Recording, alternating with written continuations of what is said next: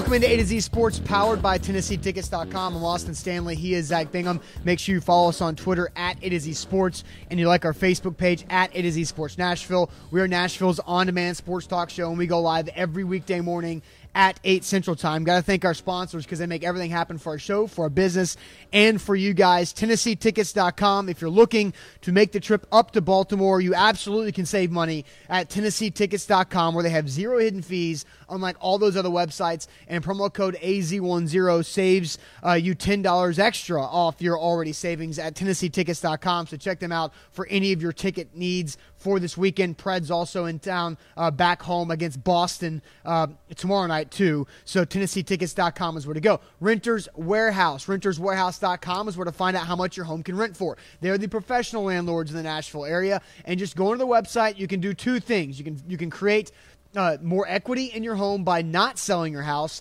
and you can also create another cash flow for you and your family by renting your house out to others instead of selling your home, which is only a one-time transaction. RentersWarehouse.com is where to go. And Mandu, the Pulse of Fitness, one 15-minute workout at Mandu simulates five plus hours in the weight room. We're up here on stage here at the Nash House. Zach was climbing up on the stage. He did Mandu on Saturday, which means Monday. Two day soreness from Mandu. Oh yeah, he had to he had to he had to slowly get up the stage, but Mandu will work you. It's a good soreness. It's though. a great soreness. It, it's a soreness that shows you're doing something good. Mandu.com. Start your 2020 off right. Achieve those fitness goals. Mandu.com. Your first workout is absolutely free. So Zach, how you feeling? This is Monday morning. We had a lot of crazy social media coverage, a lot of good shows Saturday throughout that Titans game live at the mainstay. How are you feeling as you woke up Monday morning, ready for a week? Where the Titans are still playing playoff football, and now they go to Baltimore. Well, you feel good. I mean, both both you and I predicted the Titans to win that game because we felt like they had the better team, they had the better roster. Maybe not the quarterback and coach, but as we'll talk about here in a second, I think on that night, Saturday night, the Titans had the better coach. I think Mike Vrabel outcoached Bill Belichick, but Titans fans got to be feeling pumped up and happy. It's the same type of feeling when they beat Kansas City a couple of years ago and they get one more week. And there's only a select few uh, uh NFL football teams, and we go through the grind. Now, we don't physically go through the grind on the field of, of NFL football players, but we're, I mean, we work hard during the football season, and the payoff is postseason games. And now it's not a singular postseason game, it's plural because they're going to move on to Baltimore, and you got to feel a lot better about this team. But we know, I think the best part about it is two things, and we'll talk about the whole season and the, the outlook of the franchise at a later date, Austin. But mm-hmm. one of the main things that you said heading into this season is they got to figure out – if Marcus Mariota is the guy. That was objective number one for me. Yes. They found that objective. He was obviously not the guy. Right. But when their season season changed changed was when Ryan Tannehill came in and he completely he changed the uh, the outlook of this season because you watched that Patriots game and there were times where he got pressured. He was getting harassed and you know what? He either threw the ball away, he got out out of the pocket where you felt like if Mariota was in the game, he would be sacked. That was the game-changing moment of the season, and that I believe is one of the reasons. Obviously, Derrick Henry is a massive reason, but one of the reasons why the Tennessee Titans are still here. Yeah, you brought up the 2017 or the I guess the the Kansas City Chiefs win and the 2017 playoffs, and I felt like in that game the Titans got lucky I feel like the Titans got a lot of breaks against the Chiefs. Like the Mariota batted pass down where he caught well, it. Well, they weren't the better team in that game. And that's where, exactly where I was going. The Titans were definitely the better team Saturday night in Foxborough. I don't think they were the better team against the Chiefs. Travis Kelce got knocked out with a concussion, like we know by Jonathan Cyprien bringing the boom downhill there on the tight end, the best tight end of the game potentially. And then the batted pass touchdown. A lot of other breaks happened in that game where the Titans were able to – catch the right bounce in that game. The, the, Titans, I thought, were the better team from the beginning to the very end against the Patriots. And not many teams go in there and win that game if they're the better team. A lot of teams go into Foxborough and maybe they outplay the Patriots, but they make a couple key mistakes where they tighten up in that moment and they look at the banners up in the up in the stadium and, and, and kind of freak out a little bit. The Titans kept their composure the entire way, and they're playing. We remember they're playing with a lot of guys who are not starting starting caliber players in the NFL, especially on defense. Tye Smith Tramaine Brock, LeShaun Sims, and Jayon Brown goes out early, early, early in that game. I went back and rewatched the game last night. David Long struggled early when he came in. He's a rookie out of West Virginia. He struggled early right when he got in for Jayon Brown. But by the end of the game, David Long was playing pretty good football. And so you start to see these these guys who are role players, backups, who are rising to the occasion and doing it in the hardest place to win a playoff game Foxborough, Massachusetts. And in a position where it's all or nothing. It's win or go home. So yeah. the pressure, uh, I mean, the pressure definitely goes up in that sense. So I want to talk about two ways Mike Vrabel outcoached Bill Belichick and the Titans playoff win over the Patriots. But I do want to say one thing. I went back and I rewatched the game as well. And one singular play goes unnoticed. Okay, the the goal line stop that was impressive. Yeah, but nobody and we sit there and we graded Ryan Tannehill like we do every single week. One thing that I don't think we get enough credit to Ryan Tannehill, it was third and 10, the first touchdown that was scored. Anthony Firkser over the middle, the 12 yard touchdown pass on third and 10 to counter what the Patriots did the previous drive. Yep. That, that play. I think needs to get some recognition. That stood out to me when I went at, when I went back and I rewatched the game. That's a big play by Firkser. All right, it wasn't it wasn't AJ Brown or Corey Davis or Jonnu Smith, some of the names that we're used to, or Derrick Henry. It was a seam route on third and ten. They would have had to kick a field goal and just tie the game. Instead, they opened the game with seven points. I do think that's a, that was important. Greg Joseph still has not attempted a field goal. It's pretty crazy.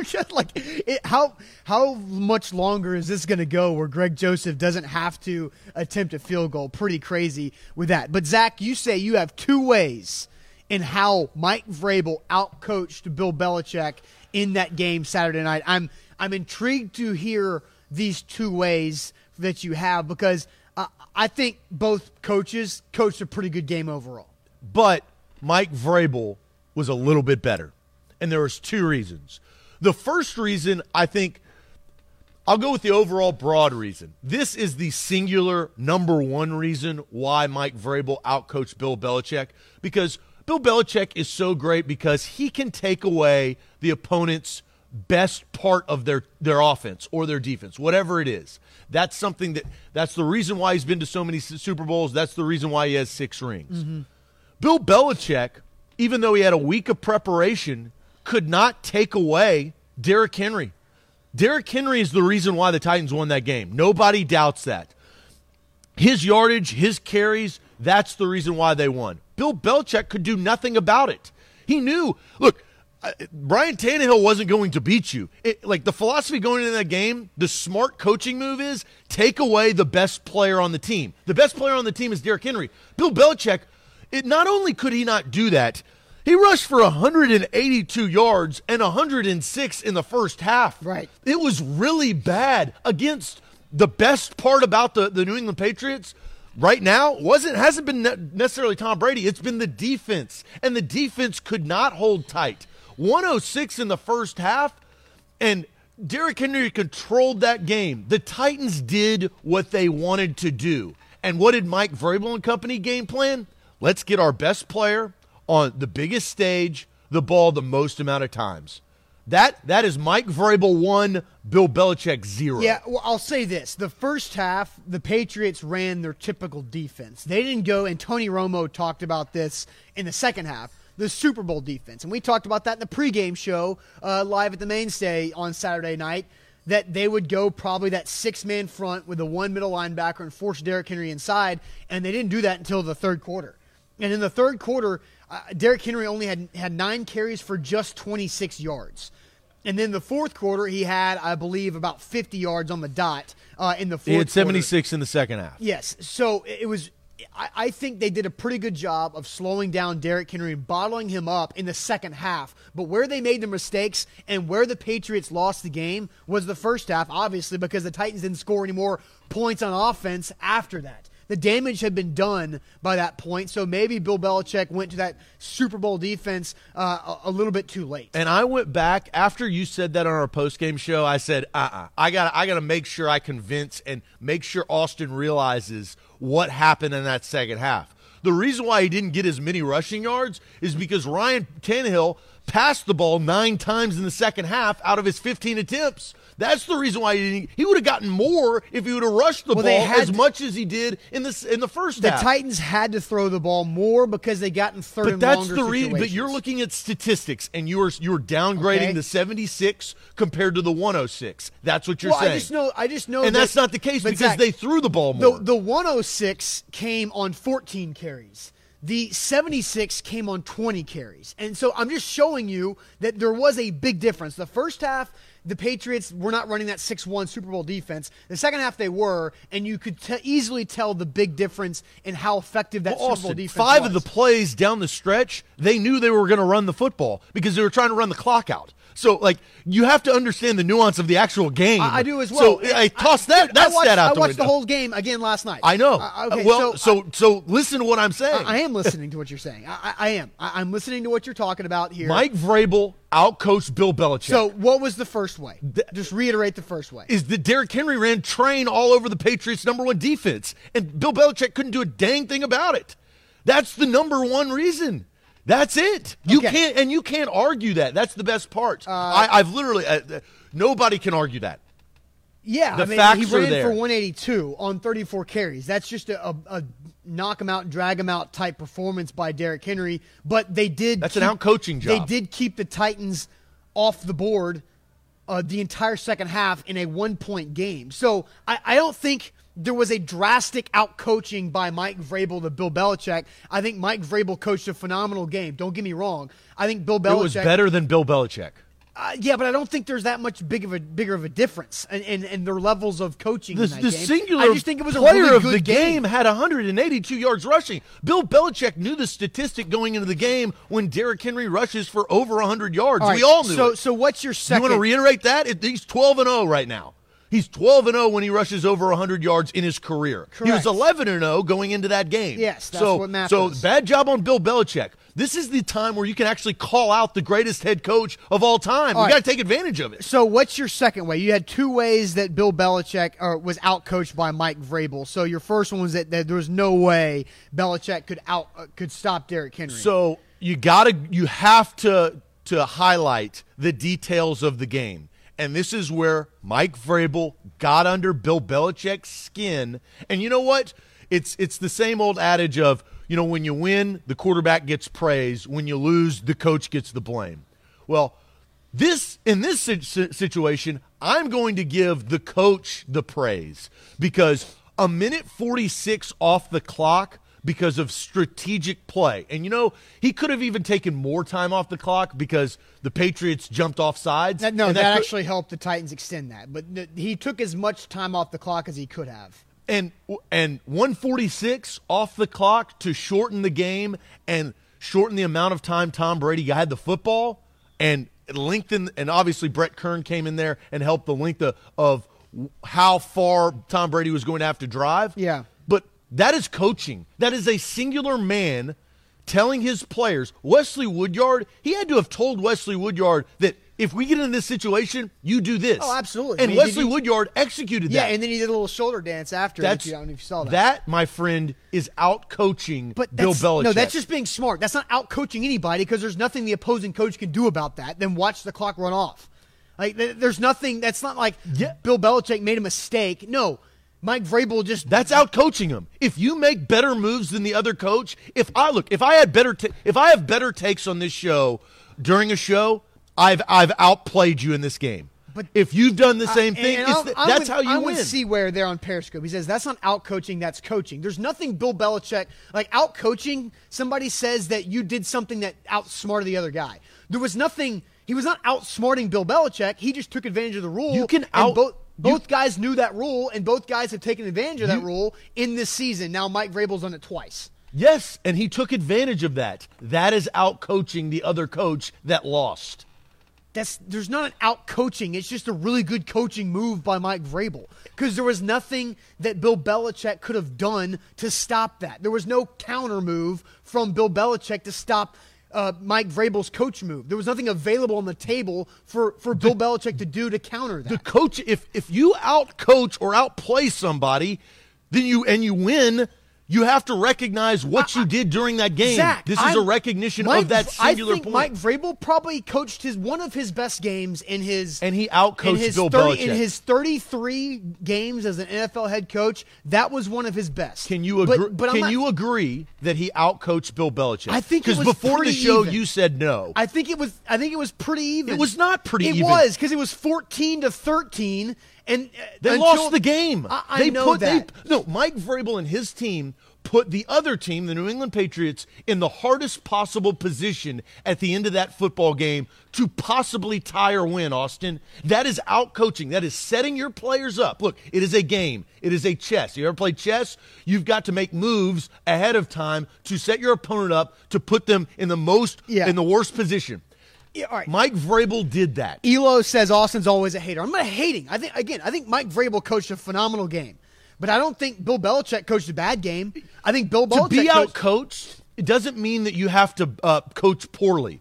It, it can mean that we, we could play the exact same game and then one person does a little bit more. That means you got Like, outplayed. like, do you get like the super specific situation that Mike Vrabel was allowed to do that on the punt to draw the to run the minute 46 off the clock? Do I, are you But asking no. I'm just I'm talking through this because I don't know if many other people uh, really understand the nuance. Of this it only works outside of five minutes left in the game, right? And so Mike Vrabel, he what had if he wouldn't have done that?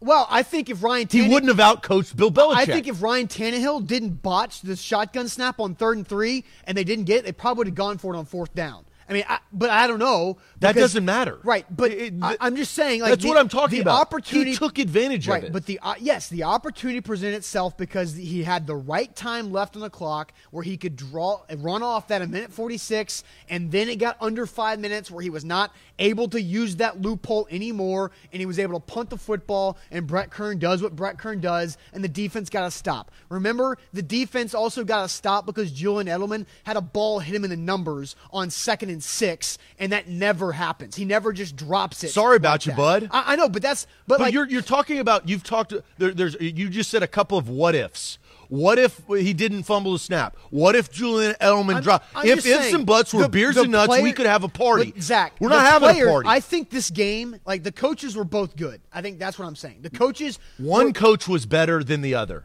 Like if he, like barely, but not that. I think the difference of You're, the game. you are so incorrect. Okay, here's- here. you have here's- not brought up any points here's of my, why that here's you are my correct. overall point. Please. The the the biggest difference in the game was not the performances of the two head coaches. The biggest difference in the game was the players on the field because the Patriots didn't have enough around Tom Brady to help him out, and their best weapon for Tom Brady like choked and dropped that pass on second down where he should have easily caught that and probably gone up the sideline and picked up another 10 yards or so. And he choked. And the Titans, Tramaine Brock made a good play to break it up, to tip it up for Logan Ryan on the interception. And the Titans defense all over the field made phenomenal plays. And I think the Titans players made more plays than the Patriots players. And that was the big difference in the result. Not necessarily the difference in the coaching performances. That Coaches put their players in a position to win. Mike Vrabel put his team in a position to run out the clock. He also put his defense in the best possible position to defend Tom Brady for 99 yards with nine Yeah, seconds and, left. and the punter and Dane Cruikshank were, were that was an insane and, play. and you know what? He put his his players in position. His best player on the team, which is you could argue Brett Kern or Derrick Henry, that's another discussion. but he put Brett Kern in a crucial moment to shine. And the right tie That's says coaching. this. The right tie says you're, they were you're discrediting the you're discrediting the coaches, and I'm that's where you're discrediting the coaches. I just don't think there's a big difference in the coaching performances. There is a bigger difference in the player performances, and I think that was the difference in the game. and you're wrong on that. That's So, fine. Uh, that's fine. Ryan says he agrees with me. Uh, self he's probably the only one because I've been looking at the comments. I hadn't been trying to destroy That- but everybody else has. Um, Ethan Ramsey says Brock looked a lot better on that uh, that fourth cornerback spot than the third. I agree. Adoree Jackson played a lot better uh, later on. Um, so uh, I'm trying to read. Trying. Let's find some more comments that agree with Zach here. Um, I, I don't. I see a lot of Parker says really Opson give Vrabel credit. I am giving Mike Vrabel credit. Not enough. I said Mike Vrabel coached one of his best games as an NFL head coach. You need to say that he outcoached Bill Belichick. Then you'd be giving him the credit that he actually deserves. Like slightly, maybe. Like I think he. I, See, but but that, that- I don't think That- that. it's a it's a half-hearted compliment. It's a backhanded compliment. That, that, What are you that's talking about? That's exactly what you're doing. I'm literally saying out of Mike Vrabel's 33 games he's coached in the NFL, eh. that was probably one or two. I think that the one of the games that's right next to that for Mike Vrabel is the week two win over the Texans when Blaine Gabbert was a starter. You had no Lewan, you had no Conklin, you had Kevin Pamphile, who's a ghost right now, and Tyler Merritt's playing tackle, and you were able to beat Deshaun Watson in that game, uh, and you scored a touchdown on a fake punt. That was probably one of Mike Vrabel's best coaching jobs. And then Saturday night was probably right there too. Shane- So I'm, I'm sorry that you guys might disagree with me. It's like, yeah, she's cute. Like that, that that's kind of how you're you're you're talking about Mike Vrabel's performance. Not I'm I'm saying that's a ten performance. It so yeah, it was. I think it was a ten performance. so but then I think what Bill was Bill Belichick's? Probably a nine and a half. So he got outcoached. Barely. Not a that's- nine and a half. Zach, that's my point. He uh, he he. There How was did, how did Bill Belichick have a nine and a half performance when he let the opposing best player run for 182 yards and one touchdown? they only, you were so off base they on that. They held him to 14 points, Zach. He ru- he did whatever he wanted. I didn't no, even, he I did not because Derrick Henry wanted to score more touchdowns, and he didn't. Look, Derrick Henry had a phenomenal game, but you have He to. was the he was the best to- player on the field. period. Absolutely, both things can be true. He couldn't do everything he wanted, but he was definitely the best player in the game. He could do whatever he wanted. No, he couldn't because he couldn't score another touchdown in the second half. I'm, that, that you're you're not telling the truth there. He could not do everything he wanted. He had to earn 20 carries for 76 yards in the second half. That he worked and earned all of those yards, and it was a very difficult time for Derrick Henry in the second half. He busted the big run right before the two-minute warning that set up a lot of that, but Derrick Henry had to work hard for those 76 yards. Yeah, I'm not discrediting And he that could have to do work everything he well, wanted. because they knew he was going to run. Again, it's the nuance of the game. The last five plays out of all those plays that you're talking about, the Patriots knew 100% it was going to be a run. I know that. right? If I know what you're going to do, I'm going to defend singularly against that. But they were. If I know you're going to say something, The Patriots were able to bottle up Derrick Henry. He did not. He was not able to rip off the big run. He had the one run of 29 yards, but he was he was not able to be really set loose on the secondary as much as he has in the past. he was like He, was, really good. He was literally 30 yards away from being the top five of all time playoff running back running backs in a singular game. I'm not saying he was bad, dude. I, I'm like, why? I But you, but you, you- again, you're backhanding compliments. That yeah, she's cute. It's like one of those. Zach, like the Titans scored 14 points on offense. I, it was a grinded against Yes. the number one defense. I, know understand that. that. Yeah, and it was a really good game. Derrick Henry was phenomenal. He was by far the best player on the field, but he couldn't do everything he wanted to, like you said. All right, so let's shift. So I, you know, what really, I want to do. I, I want to stop talking argue about this. I want to dive into this Cajun That's scramble. fine. You can eat some of that Cajun scramble. That's really what. Like, I- So- half of this, I'm upset because you've been preventing me from eating this Cajun scramble with hash browns and a biscuit. My bad. It is esports here. We're going to get into your confidence in Mike Vrabel here in a second. So, what's your confidence level in Mike Vrabel right now as he just won his first playoff game as an uh, NFL head coach? But we are live here at Nash House, Southern Spoon and Saloon, downtown Nashville, the corner of Demonbreun and 8th Avenue. It's the perfect pregame spot for uh, the Preds games or any really downtown event. The Preds, speaking of Boston, the Preds host the Boston Bruins tomorrow night. So if you're going to the Preds game, come on down here to the Nash House, get some dinner, great cocktails, awesome bourbon list, beer draft list is also off the chain, and the menu is phenomenal. Zach is definitely hungry and he's enjoying. What's in that I'm I'm, I'm hosting this Cajun scramble in my mouth right now. What what is uh, A to Eat Lump- Sports Buckethead? Yeah, really. Yes, a- absolutely. They got So- lump crab meat, got sausage, got uh, Cajun spices, got a little flair, shrimp, scramble in, in a scramble. Yes, please. This is hey, come here. I've come here for brunch before. You go. They got Bloody Mary bar on the weekends. delicious food. They got a, a big TV. They got TVs all over the place. Yeah. Really cool atmosphere, and it's walking distance from Bridgestone Arena. So if you go to the Preds game, perfect pregame destination. You go brunch or you can go pregame. They have it all here at Nash House. All right, so A to Z Sports, what's your confidence right now, confidence level in Mike Vrabel uh, right now is, as he's just won his first playoff game? I, I do want to bring up a stat. Bill Belichick is now 14 and 14 against his former assistants or players. Yeah, one of those he got out coached. Well, two of those he got out coached because Mike Vrabel. Look, I agree that Mike Vrabel outcoached Bill Belichick. I just don't think it was that drastic. I- I- like, I saw your I- eyes I light trapped up. you. I trapped You you. didn't It- trap me. Uh, definitely. Did. You did not. It's a trap me. No, you're just your eyes lit up because you're not like No, fully- because you're- fell into my trap. No, I didn't. No, dude, that's being ridiculous. But Mike Vrabel is two and zero against Bill Belichick. So 14 and 14 for Bill Belichick against former players and assistants. Nick Saban's 19 and 0. Like that just shows you how ridiculous Nick Saban is 19 and 0. Five out of Bill Belichick's last nine losses are to his former assistants or coaches. I think it's crazy of how often Bill Belichick does lose to his former guys. All right, so we talk about confidence level in Mike Vrabel after that big win, and I I don't think that we. And we'll talk more about this, but to really gauge how big that win is, we need to know what the future of Tom Brady and Bill Belichick are. Right? If they never win another playoff game, then that's a massive win. If they go win the Super Bowl next year, it's not as much. But what Mike Vrabel has done, I've seen a lot of numbers, and they're all scaling on the high end from eight, seen a couple of nines. I've seen a ten before. So that's that's the question. I've seen seven right here. Uh, D says seven. Vrabel won a lot of points for me on Saturday night. You got a five coming in there on Periscope. So some good comments live here from Nash House.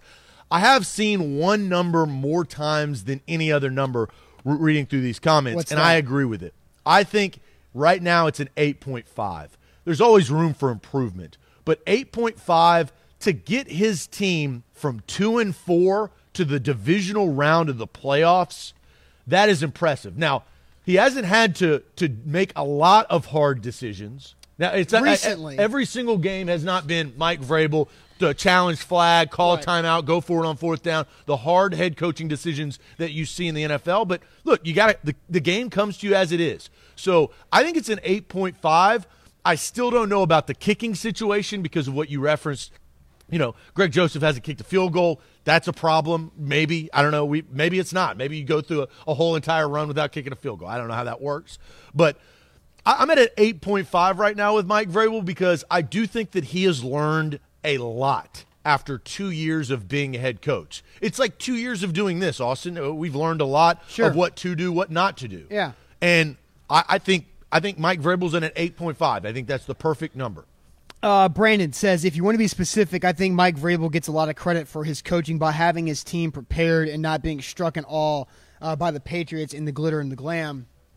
I agree. I think the best thing Mike Vrabel does is midweek, is within the week. I think obviously you get better at in-game coaching the more games you coach, and he's had most of his mishaps have always been in the game. I think he does a great job in the week preparing, coming up with a game plan, uh, really training his team on that game plan, and creating batting donuts for his team on Wednesday, Thursday, Friday to where Sunday feels easier or, or game day feels easier. The batting donut of uh, having the defense turn their back to the line of scrimmage in practice before they play the Patriots last season. I, I think Mike Vrabel does a really good job of that.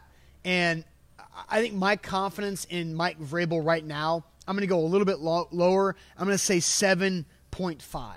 7.5 for me, just because you could have gone for it on that fourth and four, fourth and three there to really put some pressure to get points and right before the uh, punt. It worked out really well, right? It, it worked out really well. But you almost gave Tom Brady, if Julian Edelman catches that pass on the sideline, then Tom Brady's moving That's into not, field goal that- range. that's not Mike Vrabel. It has nothing to do with Mike Vrabel, as you said. So what do you mean?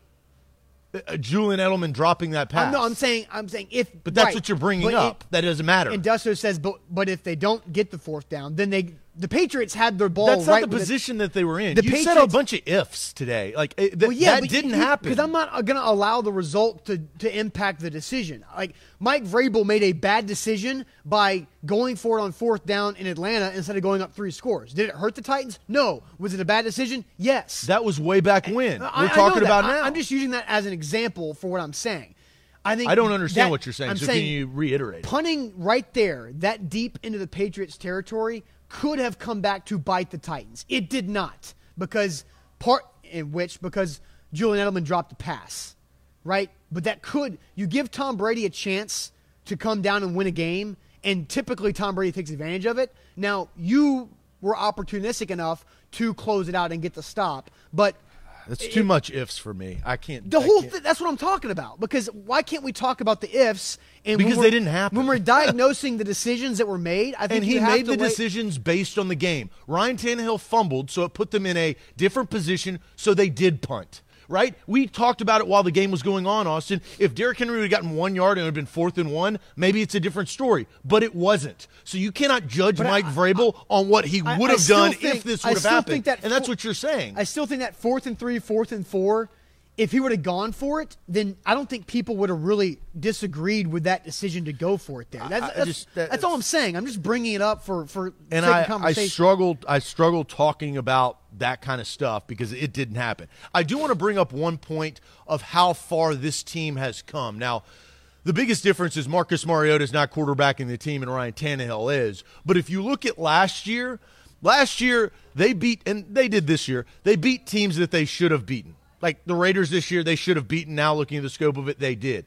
Last year, when they lost, they got blown out. They got blown out by the Colts and the Texans at the end, right? Or, or towards the end of the season, not completely at the end. This year, they were in the like they were in the game against the Texans. They were in the game against the Saints. Both games that they lost, and I think that is the maturation the process. Panthers game was just a weird game. Yeah, it and it was was. a backwards game. Arthur Smith had a. I thought Arthur Smith's worst game was probably that Panthers. Well, you know why? Because that game, it was bizarro New England Patriots, right? He ran the ball with Derrick Henry, his best player, the all pro, Pro Bowl running back that he has, best running back in the league. He actually made him work in New England. He basically. He, he let Derrick Henry take the first half off in Carolina, and Yeah. what did that yield? Down, Down- 16 points. Yes. Yeah, down a lot. So I think Mike Vrabel has. That's Been- why he's an 8.5. I- I'm just at a 7.5 because again, like he's going up against Harbaugh. Like John Harbaugh has been there, done that in just about every NFL situation. So. Uh, I John, think- Harbaugh, John Harbaugh's won a Super Bowl. He, he's higher than that's- that's he's higher saying. than Mike Vrabel. That's what I'm I- I- saying. That's what I'm, yeah. And so I just think uh, I don't have as much confidence because I know that Mike Vrabel has the propensity to have some type of weird, like player mindset decision in a game where he needs to be a coach because that was the thing that we were talking about is Mike early in the year in September and early October Mike Vrabel coaches the game too much like a player. And since Ryan Tannehill has come in, the margin of error has been a lot wider for Mike Vrabel and not as tight to where he's been able to get away with that. But he's also not made as many player decisions as a head coach like he did in the first eh, six weeks. And I think, and you got to credit him for that. And then the I other, do, yeah. the other thing at the end of the season, the big game that they lost at the end of the season, it's not the Saints. That really didn't matter in the scheme of things. It was the Texans at home, right? That was the flip of possibly getting a home playoff game, winning the division, et cetera, et cetera. But if you looked at that game, the Texans won that game. It was it wasn't that like the Texans actually they made the plays down the stretch to really prevent essentially what the Titans did to the New England Patriots uh, on Saturday. The Texans did to the Titans. That wasn't a coaching thing. That was just the Texans players outplayed the Titans in those moments. like the Titans players outplayed the Patriots on Saturday. No, but the difference was the Titans, they were put in the best position to win. De- uh, DeAndre Hopkins was making plays down the field, throwing the ball down the field. Those are players making plays. Brett Kern punting the ball down to the one yard line like you set him up Brett, to do. Brett Kern does that. That's what Brett Kern does. that, Like, and, and he set him up to do that. The Why? decision Because Brett Kern was milking, punting? milking the you 146 would off the prefer, clock. You, yeah, again, sure, that's great, but that does nothing to Brett Kern. Brett Kern's going to punt the ball close to the goal line regardless of what Mike Vrabel does for Brett Kern. That's just what Brett Kern does. Taking the five yard Now- penalty, giving Brett Kern a little bit more room. Okay, let, and, Setting and his that, players and that, up. and that wasn't the one yard line punt. Let's just remember that. That was the 12 yard line punt. That was at first the nine, then it was 12. How about this? Coach is setting his players up to in a better position. Brett Kern punting like that has nothing to like. Mike Vrabel's not setting up Brett Kern to do that. That's just Brett Kern doing what he does and being the best punter. in the Personal preference. Give me a little bit more space, right, coach. so how about how about this for Brett Kern? A hidden stat in that game. In the second half, Brett Kern had two punts inside the seven, and then another one in at the twelve yard line. Bailey, for uh, the punter for New England, had two touchbacks in the second half when it came to punting the football. Huge difference. So those punters, the Titans could have been pinned inside their own 10 if Bailey was any good, but no, he kicked it in the end zone, so they got the ball at the 20. That changed the game a lot in the second half because let me just go through the second half drive summary. Are you ready for this? Second half drive summary. Punt, punt, punt, punt, interception, punt, punt, punt, punt, interception, game over. It was f- eight punts, four each way, and two interceptions, one each way. That's the second half for you. And those two touchbacks from Bailey, their punter, had a big impact on field position and on the game what the Titans You know, do. it's funny if you would have polled the pe- the people before you said that, they would have been like, "Oh, it was a great game. That was a really good game." Well, it was a good game. It just wasn't a 2020 But NFL but if you told me that there were punt, like nobody had like an offensive. I mean, they didn't score essentially. oh, the so Patriots they had three first downs in the second half. They backhanded a Logan Ryan uh, inter- pick six. Sure. At the end of the game. I mean, the But drives but went was- 16 it yards, It was an yards. awesome game, and then you read me that, and you're like, "Uh." The longest the longest drive in the second half was 39 yards. it's just and that was the Titans drive that ended up in the the punt right before that when they ran the And clock you know what? off. That that was a preferred Titans game. That's the way the Titans want to play. And it, it was a 39 yard drive that took 8 minutes. That's ridiculous. That is absolutely insane. All right, so now now we're going to get you guys more involved in the show because we're going to ask you your feeling. I'm feeling at an all-time high because I'm eating this Cajun scramble right now from Nash House. But we're going to ask you describe how you feel about this Titans team right now after the win over the Patriots, heading into the divisional round Saturday night against Lamar Jackson of Baltimore. Right now, though, how do you feel about this Titans team? Give me a singular word or emotion that you feel, and we'll read some of your comments. And. Zach, you're going to tell people where they're going to get their tickets in Baltimore for the game against the Ravens. yeah, and if you want, if you want crab cakes, yeah, look, I'm eating crab right now. You can go to Baltimore, catch you a flight, but also get you tickets at TennesseeTickets.com. Promo code AZ10 this weekend. They've got tickets on tap. They do. And they've got them for really, really good prices. TennesseeTickets.com. There's no hidden fees. If you go to StubHub, I look, go to StubHub and go to Ticketmaster because you're going to realize they're going to fee you out the wazoo and they're overpriced. Then you're going to head back to TennesseeTickets.com and you're going to be like, wow, I'm going to save $10 on top of this, no hidden fees, and the prices are less. That makes so much sense. I'm sure the Titans look, they only want as many fans as possible in two tone blue. Be one of those fans at TennesseeTickets.com, promo code AZ10. Steph right there. She's from Southern Maryland, driving to the game and getting her tickets through Tennessee. Or I don't know if Steph's a guy or girl. If you just Stephanie, I don't know. But getting their tickets at TennesseeTickets.com is where to go. So check them out for sure. Live here at the Nash House in downtown Nashville on a Monday morning, talking about a Titans.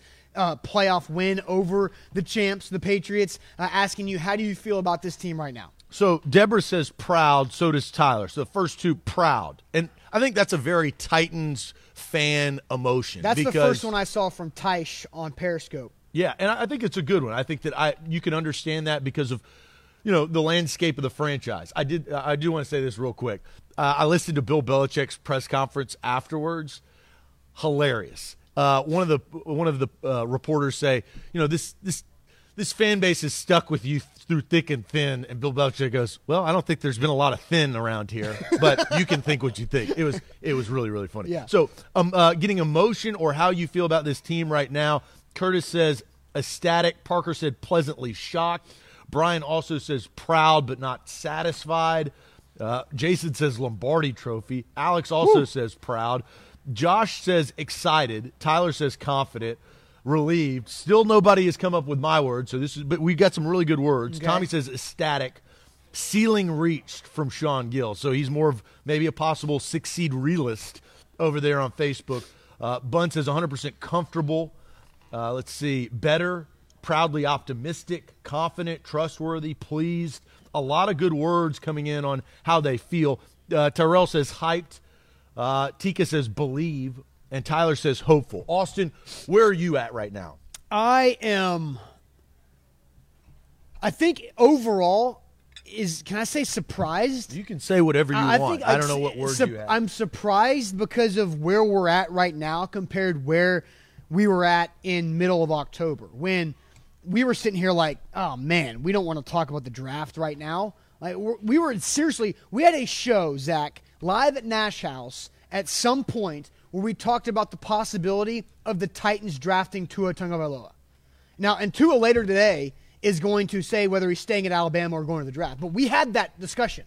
We had that topic, and I talked about well, well, you just paid Taylor Lewan all that money to be your left tackle, and if Tua's left-handed, now he's not even your blindside tackle. Like we were having those discussions at some point this year, and now the Titans are in the playoffs, and they won a playoff game, and they're in the playoffs. So I'm going to say surprised. I, I just because of the entire season of where it started, how it kind of went through the downs, the thins, uh, like Bill Belichick was talking about, and now where they're up as the highest right now. okay, I can understand. They've come a long way. Two, Yeah. two and four.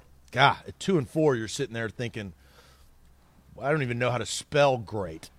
I mean, You're talking that's about grating cheese. Yeah, that's the only great you had. Yeah. I'm going to go a different way. I'm going to go more singularly on the win, and I'm going to go more singularly of watching this football team turn into what they are. I'm going to go showcased because for the first time in a couple of years, and two years ago against Kansas City, they were showcased in that early time slot, the, t- the slot that the uh, Texans and the Bills were playing, the slot that you're running errands with your wife so you can get prepared for Saturday night's football game and maybe catching the second half. This year, they get Tom Brady in Foxborough, Jim Nantz, my boy Tony Romo on the call. I mean, this is prime time, and they get to showcase the best running back in the National Football League. They get to showcase Derrick Henry. Derrick Henry coming off of a 200 plus yard game against the Texans. Derrick Henry, who's the leading rusher in the NFL. Derrick Henry that showcased why he is so good by running train over the defense of the New England Patriots for the tune of 182 yards off 34 carries and a touchdown. That is showcased. Finally, you know, the Titans, we, and a lot of Titans fans feel the same way. And our man Zach Reagan wrote a great article about the national media, how they got it wrong. The national media in general never talks about the Tennessee Titans. Now, I understand it. Small market team, Nashville hasn't really won anything in a decade plus. I get it. But on a national stage, and if Tom Brady and Bill Belichick are never Tom Brady and Bill Belichick again, that game will be showcased even more. That is how I feel. Let's see. Ricochet Ray says this is the level of play that will get the Titans talked about nationally. Something the Titans fans have felt shorted on for sure, and a lot of people did read that article. We had a record-breaking day yesterday on our website, a to zsportsnashville.com, because of what uh, Zach Reagan wrote really about that article. And Larry says the Titans have always won when Romo and Nantz call those games. Uh, are- They, I think si- the, si- they've done it six times. Like I know of at have- least four. It was Browns. There was Chiefs. Um, I, I saw a tweet that said six times. That's how I know that. maybe. I just Well, there's not maybe. That- Well, that- that was the okay. tweet- that's fine. I, I mean. I just don't. Off, I can't confirm that. I guess is what I'm saying. So, um, uh, yeah, the the Titans have been really good uh, when they've had those two guys calling the game. I know it's on CBS. Um, but I, I feel like I heard Jim Nantz and Tony Romo say at the end of the broadcast Saturday night that they're calling the Texans game. So I don't know who the Titans. Yeah, so Bucks confirming they are playing. Uh, Romo and Nantz are calling the Texans. Chief. Um, no, the early. Is it tech? The, yeah, they're calling the Chiefs Sunday. So I don't know who the Titans are going to get Saturday night. Uh, Greg Gumbel. Greg I- Gumbel. I, I don't know. Don't Ian Eagle, that. maybe. I don't know.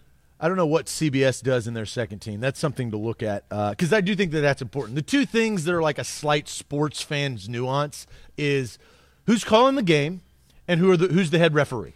Like those are the two things that I care about going into a big football game. Who's calling it? Who am I gonna have to deal with? Who am I gonna have to hear? And who's the head referee? If it's Boger, then give me a gun and a bullet. Like I, cause I don't. I, I, don't think he's refing in the playoffs. no, I don't think he's earned that right. Yes. So uh, I don't know. What do you think of the way that, that the Patriots Titans game was officiated? I, I think all of these games, and I watched every single second of every single game all weekend. Love that. Going into this weekend, I love divisional weekend, but I really love wild card because it's your first taste of really good football and really good teams, and all four games had that. The the one thing I think they let him play. Yeah, they did. There was only 53 accepted penalty yards. And even at the end of the Saints Vikings game when Rudolph called, that was not pass interference. Hasn't been pass interference. All it was a better player making a better play. That officiating crew Saturday night was the was the crew that called the least amount of defensive pass interferences all year, and Adoree Jackson was physical on one to N'Keal Harry on the sideline on a third down that was broken up, but it probably could have been a PI on another crew. Corey Davis was locked up down the field, could have been a PI on another crew. So the the penalties that were called were like the ones that you have to, like the uh, in the illegal formation where Lewan was left uncovered, uh, the illegal man downfield when Shaq Mason was like eight yards downfield on that big throw to Ben Watson that got called back on a third down early in that game. So it was it was definitely consistent as Steph Dobbs brings up. So that I thought it was officiated pretty fairly and. Uh, there was only 53 total penalty yards in that game, which was a good thing to see.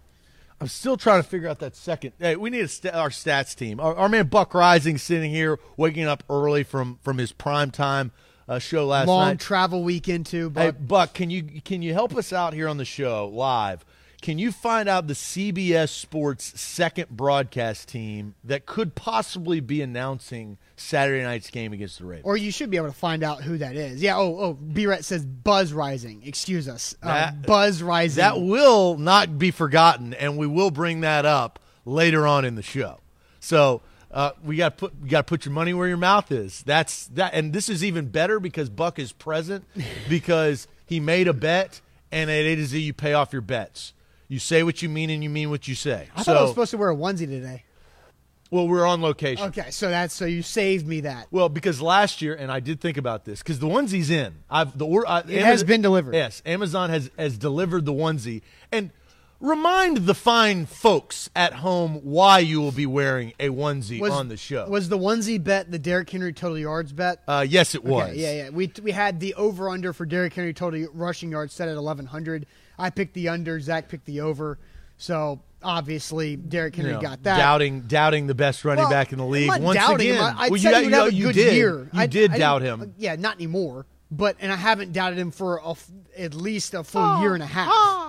Um, but you know, you know, I, at some point I will tase Zach for his awful take about Christian McCaffrey. And so, one and and five days you will be wearing fa- painted face. so Bobby brings his research to the table about CBS. He says their second team is Ian Eagle and Dan Fouts. I think he's right. I hope it's not Dan Fouts. I cannot stand listening to Dan Fouts call games. I think that's who it is. somehow i mean he's at least he's not calling a chargers game but I, I cannot i don't i do not like listening to dan fouts call games So, uh, yeah, I, I, I think, I think that's what it is, though.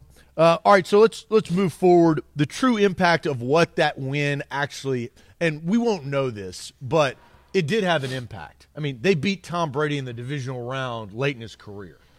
I have my personal opinion on what I think Tom Brady is going to do. I have no idea. Obviously, nobody knows but Tom Brady and maybe Gisele. it could be kevin harlan by the way cbs which would be way better if dan I, fouts I thought about involved. that, but in the playoffs, Kevin Harlan usually does radio. that's correct So you're probably right for yeah, westwood one i don't know which which is 1a and which is 1b Again, we, we got our, our oh, we got Buzz Reising down there, our our crack team, stat team, and he's figuring that out. All right, so let's get to this uh, the big picture of this win. What this could mean, and it is Ian Eagle, Dan Fouts confirmed there. So, what this game means, excuse me, for the long term here. But first, let me tell you about Manduu.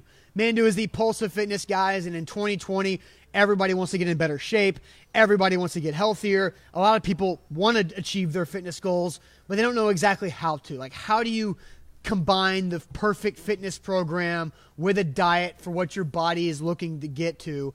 Manduu.com and Manduu shows you how to do it because of the science of full body electronic muscle stimulation, where a 15 minute workout simulates five plus hours in the weight room, and the results are real because they also have the in body analysis that shows you exactly what your body needs more of, needs less of, and everything in between. So, Manduu.com. If you want to be more healthier and, and fit in the new year, Manduu.com, your first workout, absolutely free. So, check them out there at Manduu.com. Austin, you're telling the fine folks about Manduu. Yes. Let me uh, let me flex on some fools real quick.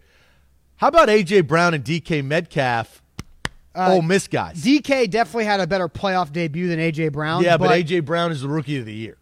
yeah, and, Soon and- to be. And I, I, I hate that we have to like say soon to be, but it's it's not in stone. They haven't had the the the stupid NFL Honors Award show hosted by Steve Harvey. You know that you're gonna watch watched. that, I- and you're gonna be- I don't watch that. You're going I- to because I- AJ Brown's going to be rookie I, year. I've never watched. But you're going to. I've never watched. You're going to this year. Austin, I've never watched because it. an Ole Miss player is never I- been up for award. Well, I, I'm not going to watch it. I, I, because I, don't like Steve Harvey. They, they, they've given me incentive of not to watch it. First of all, I've never watched it, and second of all, Steve Harvey is hosting. I, I just that, that does- that's not appealing to me. Uh, I'm ex- I'm exam- if I'm ex- Kevin Hart was hosting, or then you're in. yeah, I, I think I'm in. I'm a lot more in if Kevin Hart is hosting than Steve Harvey. G- give me, give me, uh, give me some better, somebody better than Steve Harvey. Uh, TennesseeTickets.com. If you're looking for tickets to Titans Ravens, they've got them right there. I've got the website open right now. They've got a lot of tickets there, and we'll see how the monitor the prices this week as they go. Promo code AZ10 for an extra ten dollars off your tickets. TennesseeTickets.com. I I also thought it was funny. We talked about DK Metcalf and AJ Brown, the two big Ole Miss wide receivers in the second round. The first round, the most recent first round Ole Miss wide receiver, Laquon Treadwell, in street clothes yesterday for the Vikings win. I thought that uh, this is a bust. All right, so the true impact of what the Titans win over the Patriots could mean for the future. So Zach, what do you think this future this game looks like ah, a few years from now? I don't think the Patriots are going to get back to the Super Bowl with Tom Brady over the next couple of years. I think they have to retool. One thing that they went all in on N'Keal Harry this year and they got burned. That's something that they don't nu- normally do. Hindsight, they wish they would have drafted maybe AJ Brown or DK Metcalf. They decided in the first round to take a wide receiver. He didn't work out. They had to replace Gronk. They couldn't replace Gronk. They had Julian Edelman. He got hurt a little bit, so he wasn't the full Julian Edelman. That put a strain on Tom Brady late in his career, and we saw the results. And and B brings up Mohamed Sanu. They had to trade for Sanu because Josh Gordon once again did not work. out. Yeah, because you're relying on unreliable assets. N'Keal Harry and, and Josh Gordon, ah, very unreliable. Rookie and a guy with alcoholism problems. I I sit here and I I cannot see the Patriots getting back to where they are because I think the new reign of Lamar Jackson, Patrick Mahomes, Deshaun Watson. I don't know if Ryan Tannehill's in there. He's had one good year, but uh, may, might as well toss him in because he's a divisional round. There's there's new blood. No longer are we seeing the Ben Roethlisbergers or the Peyton Mannings or the Tom Brady's. That has shifted out. New fresh blood in the AFC, and we knew it was going to happen. Father Time's undefeated. It was only a matter of time before it was going to happen. But for Tom Brady, I can't see him playing for another team. I I think that he'll sign a one year contract or a two year contract on his terms, but I can't see him in another uniform. Robert Kraft, I think, said the right thing to Peter King uh, in his column about how basically Tom Brady has earned the right to control his future. yeah, yeah. You get to a point. You get a, to a point with your position and power. You can say and do what you please. I don't think Tom Brady's at that point. I don't think Tom Brady's retiring. I, from what I saw, I- I from don't his think so arm- either. From what I saw from his arm Saturday night, the guy can still make throws. And I listened to Buck six one five session podcast uh, last week when he had someone on from New England. That the the issues this year with Tom Brady were not physical. Like sure, maybe the elbow bothered him a couple weeks. It It didn't Saturday. teammates. It's his teammates, and that he was processing things a little slower and was surprised more by defensive schemes than, than in the past. because his players because he didn't good. trust his players. And he can't come out and say that. That's the hardest thing. When you have something that you really like that's really making you struggle, but you were unable. You're, he's not going to throw his teammates Well, under and the bus. Albert says this: Can Tom Brady retire knowing his last NFL pass was a pick six it's a hard pill to swallow. to one of his good friends, Logan Ryan? I, there's no way Tom Brady retires from that. No way. yeah, I don't that think just so. either. doesn't happen. It's about who he's going to play. Right, but and then you bring up everybody whenever you talk about like legendary quarterbacks with one franchise that move late in their career, there's always a reason why. Because Brett Favre had Aaron Rodgers behind him, a first round pick. Peyton Manning most recently it's old had, age or injury, and they both well, and it's and it's having a young guy behind him because Rodgers was there with Favre, the injury to Peyton's neck, and then they drafted Andrew Luck, but they had already moved on from Peyton before the draft, and then the Joe Montana, they had Steve Young right back there, so they had two Hall of Famers on the roster, so they got rid of the old one and won a Super Bowl with the young one, and but in New England, there's no injury. Jarrett Stidham, no, like no, like they're not moving on from Tom Brady for Jarrett Stidham. So, what is this situation going to be like? Because it, it is different compared to Montana, Favre, and Peyton, where they've finished their career elsewhere. I think he's going to be more like Kobe, and he's going to stay where he is. Jared, I, I just think and that. several people it's like have Paul Pierce. He's just he's gonna his greatness. You want to be known like uh, you know. I, there's this image in my mind of Joe Namath in a Los Angeles Rams uniform. It's gross. Makes no sense. Like he's not a Los Angeles Ram. It's weird when that happens. Like Michael Jordan for the Wizards. That he, he's not the Peyton Manning where he's going to go and like thrive for four years. I don't think he has four years the- under his belt. B-Ret brings up the Chargers. That makes a lot of sense because Tom Brady's from California. Now he's from Northern California, so LA's a little obviously different from that. But and B-Ret brings up the weapons they have, and Philip Rivers is also a free agent. And I think Tom Brady's probably got more left than Philip Rivers at this point. Weird to say, they're like six years difference. Tom Brady's like six years older than Philip Rivers, but Philip Rivers had a really bad year. I know he threw for a bunch of yards, but I don't care about all those yards right now. He had didn't have a good year. I, I heard a, a funny take about Tom Brady this past week that the reason why the Patriots have won so many Super Bowls is because of Gisele. And the reason why is when Tom Brady married Gisele, Gisele made more money than him. So money was not something Like that five times more. Yeah, and you don't have to go out and earn that contract, right? Aaron Rodgers. Now I know he's with Danica Patrick now, but like you don't. He he took the contract. Matt Stafford took the contract. All these quarterbacks, you take the contract because you have to. Tom Brady was late in his career. He had already had a lot of success. Now he marries this supermodel uh, wife, and he doesn't value money as much as somebody else, right? So he's he took less money for really the second half of his career.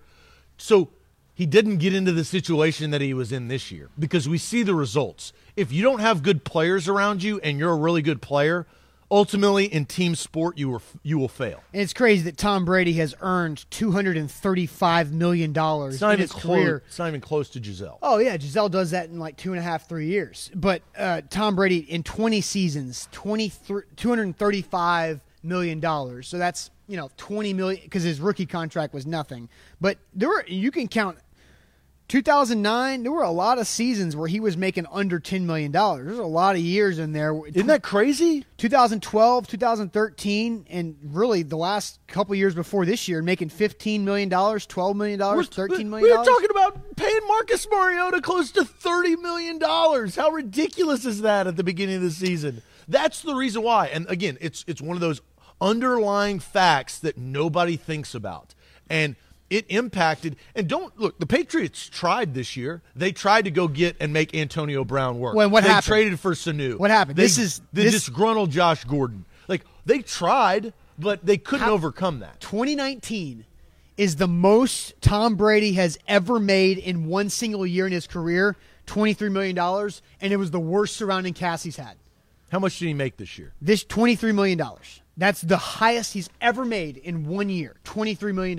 And this is the worst surrounding cast he's had. And the next highest is 19.7, 19.7 in I 2011. mean, again, it's the it's the it's the philosophy of you marry rich, you can really do whatever you want.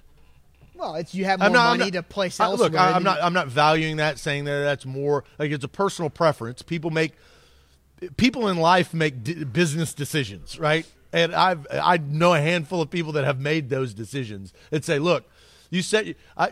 I'd rather go to Boca, uh, you know, and Cabo and all that stuff because I can value something else. Tom Brady, and you've just seen this on a much higher scale.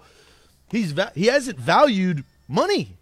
He he hasn't, and they say, look, it's now he made a really good business decision with Gisele, but I think that that impact that impacts Tom Brady's life, which there impacts the New England Patriots, which there impacts the results of a franchise. Yes, because without without that situation, you'd have to pay Tom Brady double, double what he, he made. Because there's no question that over the last ten years, he's been the greatest quarterback. The maybe not the best, one of the best, but Tom Brady consistently has been top three, top five quarterback in the league. Top three, top five quarterback in the league does not make the money that he's made.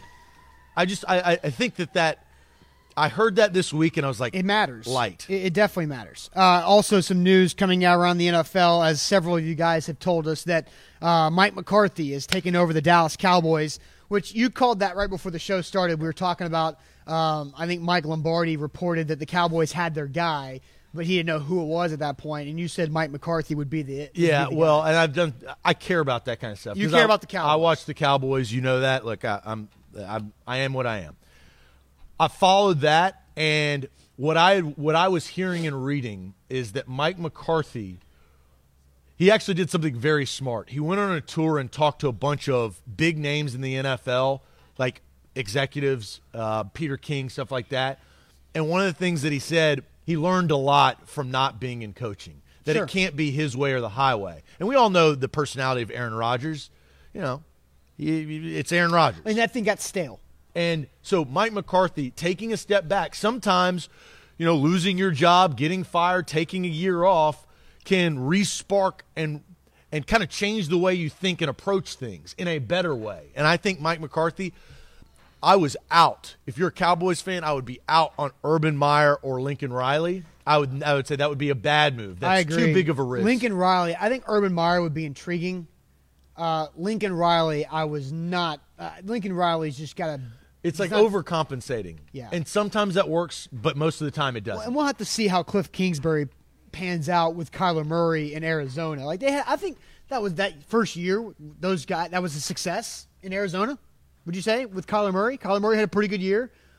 The Cardinals got better as the year went on. They signed, they traded for Kenyon Drake. They've got some stuff though going on there. They beat the Seahawks in Week 16, Five, ten, handily. and one. I think from what the Cardinals, they were the worst team. They improved, and Cliff Kingsbury, I I would consider that a.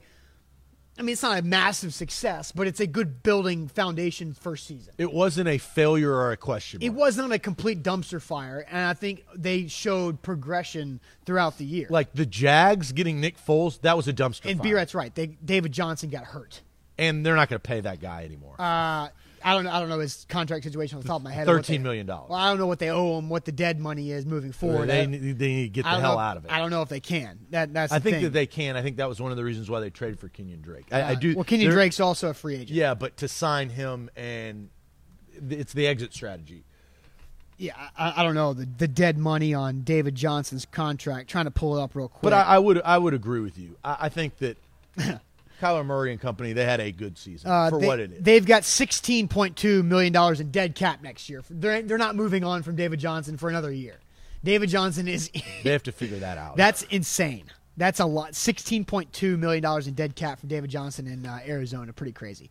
All right, A to Z Sports. Let's get to our end of show topic. Uh, this is a little twofold um, for our end of show topic. our end of show Our end topic? of show topic deals with what Zach is eating for breakfast, and also deals with where the Titans are playing uh, next week because the Titans are going to Baltimore, that is crab cake country, and uh, Zach is eating a little scrambler with what in it?